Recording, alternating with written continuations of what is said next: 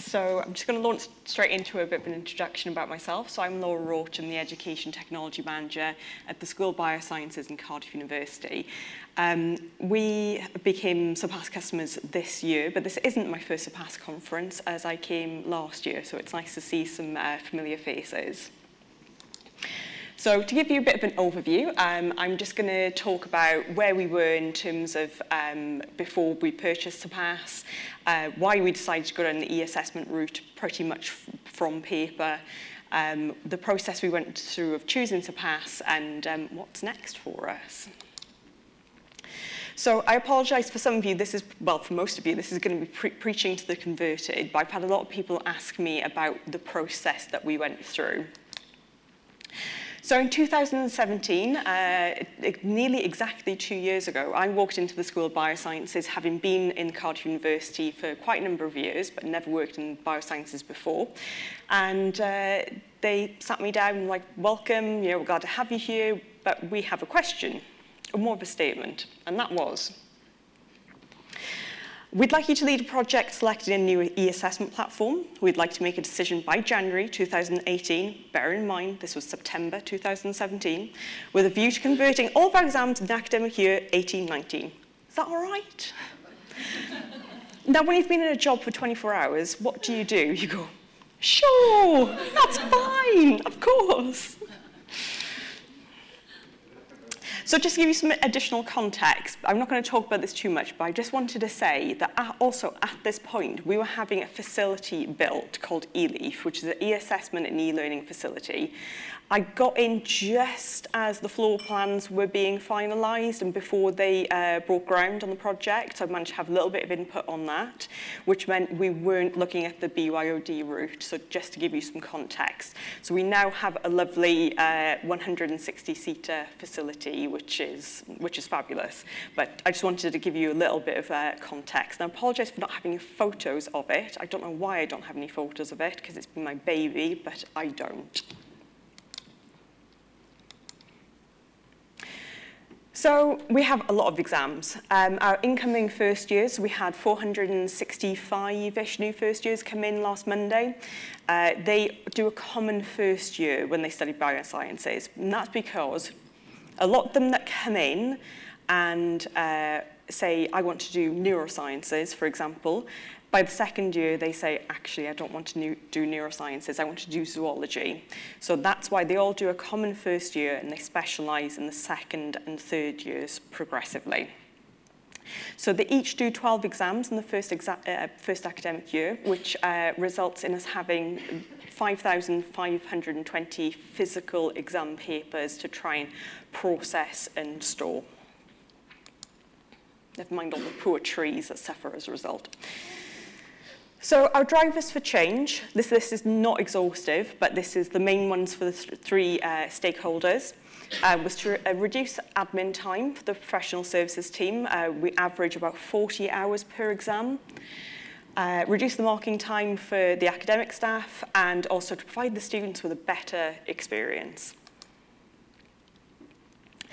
So the rest of 2017 absolutely flew by. We didn't make a huge amount of progress. We were soon in 2018, nowhere near making a decision, but we were working on it. I say we, I mean I, I am my team. okay, so 2018, first of all, we had to do a requirements gathering. So we got all different types of staff together and said, what do you need, what do you want, what's preventing you from being innovative and what currently works that you don't want to lose and what currently doesn't work. And we asked them to look at uh, six key areas, which are probably very common, authoring, assessment setting, question banks, marketing and feedback, reporting and analysis, and admin and support. Once we had those uh, requirements, we then prioritized them using the Moscow scale. I don't know if anybody else has heard of this because I hadn't until we started using it. So you have your must-haves, your should-haves, your could-haves, and your won't-haves. We then basically did some market research and went to the vendors, all the vendors that we could find and said, here's our criteria, this is what we're looking to do, can you help us? And this took a while. It took a while to collate all the responses and cross-check things and just make, make sure that we weren't wasting our time, wasting anybody else's time. Eventually, we ended up with four vendors that we invited to do demos with us. Surpass, unsurprisingly, Questionmark OnDemand, and we were actually using Questionmark Perception uh, on a very sort of small scale within the school at the time. Blackboard, and we invited Blackboard because they, are, they provide our virtual learning environment and Mobius assessment, but they were known as Maple TA uh, at the time. So what happened was with our, um, our, our demonstrations, there was two things that came clear very, very quickly. First of all, Blackboard, Blackboard were not suitable for our needs, so that was out. And Mobius assessment was actually put into a different project. So that was out, but it was in on a slightly different project because it was in scope, but just not for what we were looking for for this project. We scored our vendors based on how well they met our criteria. We looked for any critical criteria that they didn't meet. And we also looked at what um, aspects we hadn't really considered before. And there were some very uh, important things that we should have considered before that we didn't up until the point where the vendors came in and told us what they were capable of providing us. And naturally, we had to think about what was cost effective and also sustainable. We really didn't want to enter uh, into something where maybe in two, three, four, five years' time, we were having to look at a different project because it just wasn't sustainable. Just to add at this point, I didn't make the final decision about who we went with, um, but one thing that uh, made a huge difference to me was being in Bristol last year. It was fantastic, and I say that because the community, the BTL Surpass community is amazing. So if you were there last year and we spoke, thank you very much. It really, really helped to uh, cement my uh, belief that Surpass was the right platform for us. It was absolutely brilliant. So last, last year went super, super quickly, and we came into 2019, and we finally had a decision.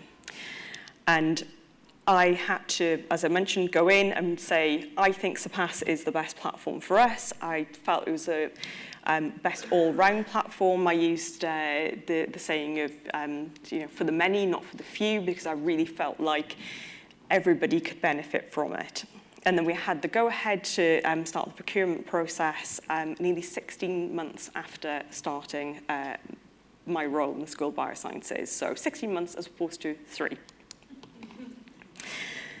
Last week, we finally ran our trial. So we put 420 new, brand new students on their second day through Surpass to do a diagnostic quiz. So a diagnostic quiz um, is an opportunity for the students to find out where they are in their learning um, post A-level and for us to see where they are as well. It doesn't count for anything. Um, they just get very general feedback for revision areas, but it was a really good opportunity to get them through eLeaf and get them using Surpass. We used HTML, HTML delivery. We didn't need to lock anything down. If they had used uh, a browser or anything to look up the answers, the only person they were disadvantaging were themselves. They were all too terrified to do anything they shouldn't be doing anyway, so it didn't really make any difference. We had two errors. We had two network errors. Uh, one student uh, who, by the time he put his hand up, uh, it fixed itself. And I had another student who had a network error, and when I looked under the desk, he uh, pulled out the, the network cable with his foot.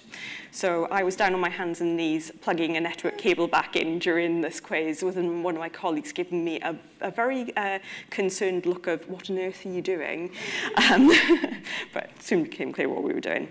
The only other factor was um, human errors. So That was entirely my fault. Uh, I, look, missed, I overlooked something, um, so the students weren't uh, able to put in the, the correct response that they needed to. That was entirely my fault. I take responsibility for it. So, what's next for us? A lot is probably the answer to that. So our uh, first year students are going to be doing the mid-module assessments fairly soon. They do them quite early on in the year. Um, so we are taking across five out of six of our mid-module assessments.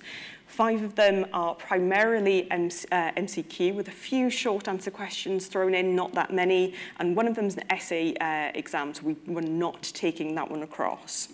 So for the most part, it's going to be human marking with a little bit of computer, uh, of, um, sorry, mostly computer marking and a little bit of human marking. It's medium to low risk. It's medium risk in that it's the student experience that we're concerned about, uh, but the um, tests don't actually count for anything for the students at the end. It's not going to count towards their final degree. So our great debate at the moment is, do we move to typed essay questions? There's a huge debate about this. Surprisingly, last week, we asked our new first years, what would you prefer? Like, not in the terms of you get to have a say necessarily, but we wanted to know what their opinion was. And the majority of them said they would prefer to handwrite, which was a huge shock. Um, so we think we think that the reason is, is that they're not used to writing for three hours. So that's a possibility. So the thing that we're going to do is run some sort of formative opportunity for them to come along and give it a go and get some data from it before we look at this any further. The staff are very much 50-50. The staff who are uh, against typed exams is because they don't want to uh, mark uh, on screen any more than they do that, that was my thought as well. Um, and I'm actually really on the fence. I want what's best for the staff and the students. Uh, at the end of the day, I'm not going to be taking the exams. I'm not going to be marking them. I want what's best for uh, the stakeholders involved. Just to close, I just want to say a huge thank you to the team at BTL. Uh, Emma, Lizzie, uh, Kat, Jen, Will, all the rest of you, Tim, you've just been amazing. Thank you so, so much. Um, yeah, could, really could not have gotten to this point without you. Um, and also to Brian from uh, NBME as well, who's been a fantastic font of knowledge. So thank you very much to Brian as well. Thank you very much.